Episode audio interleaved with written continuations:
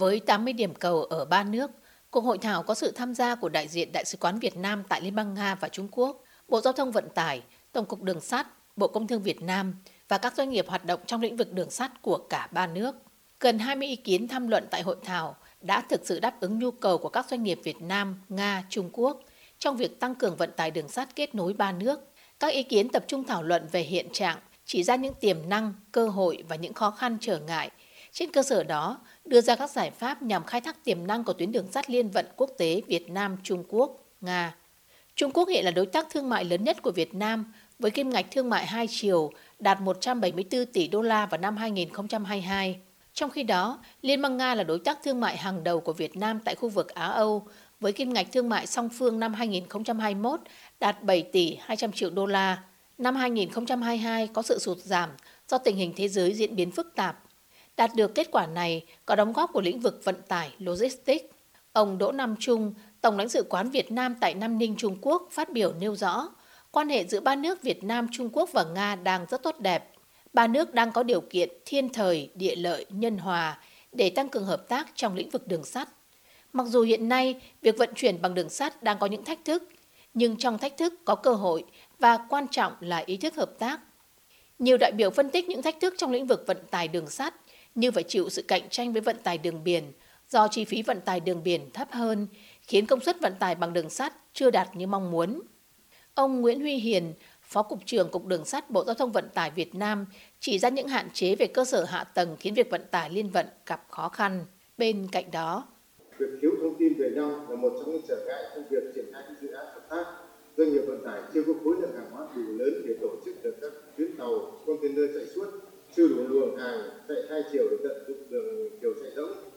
Vấn đề thanh toán giữa Nga và Việt Nam đến nay cũng có những khó khăn nhất định do tình thế giới có nhiều biến động. Trong bối cảnh tình hình thế giới có nhiều biến động phức tạp, việc đa dạng hóa các phương thức vận tải logistics là một trong các giải pháp giúp doanh nghiệp Việt Nam và Liên bang Nga vượt qua khó khăn, tăng xuất khẩu sang thị trường của nhau. Bên cạnh đó là sử dụng hiệu quả hơn tuyến đường sắt liên vận Việt Nam, Trung Quốc và Nga trong vận tải hàng hóa nhằm mang lại lợi ích cho các doanh nghiệp ba nước. Ông Andropov, cố vấn tổng giám đốc tập đoàn Logistics đường sắt Nga nêu ý kiến.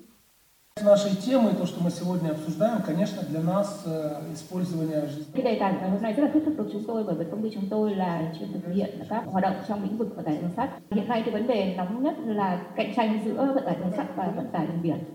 các đối tác Trung Quốc họ rất là nhấn mạnh đến vấn đề ổn định về số lượng hàng hóa, cho nên ở đây tôi cũng muốn đưa ra đề xuất phía Nga và Việt Nam chúng ta liệu có thể à, tìm ra giải pháp bằng cách đưa những ưu đãi nào đó để mà các nhà xuất khẩu họ ờ, tập trung hàng hóa để vận tải qua tuyến đường sắt. Tham luận về hợp tác giữa đường sắt Trung Quốc với các đối tác Việt Nam và Liên bang Nga trong vận tải hàng hóa quá cảnh. Ông Trần Hồng Minh, Tổng Giám đốc phụ trách nghiệp vụ hải ngoại của Cục 16, Tập đoàn Xây dựng Đường sắt Trung Quốc cho rằng, đường sắt vận chuyển hàng hóa Việt Nam Trung Quốc chủ yếu thông qua cửa khẩu Đồng Đăng, qua thành phố Bằng Tường và các trạm trung truyền của Trung Quốc để đến châu Âu. Tuyến đường sắt Việt Nam Trung Quốc cần thông qua cửa khẩu Lào Cai và cửa khẩu Đồng Đăng. Hai cửa khẩu nêu trên hiện vẫn đang áp dụng cách thức nhập dữ liệu thủ công truyền thống, vẫn cần phải tiến hành nâng cấp cải tạo hiện đại hóa, cách thức không thông quan và nâng cao năng lực xếp dỡ hàng hóa và hiệu quả thông quan. Trong năm 2022, tuy rằng kim ngạch thương mại Trung Việt đạt là 234,92 tỷ đô la Mỹ, tuy nhiên là năng lực vận tải đường sắt giữa hai bên vẫn cần phải được nâng cao.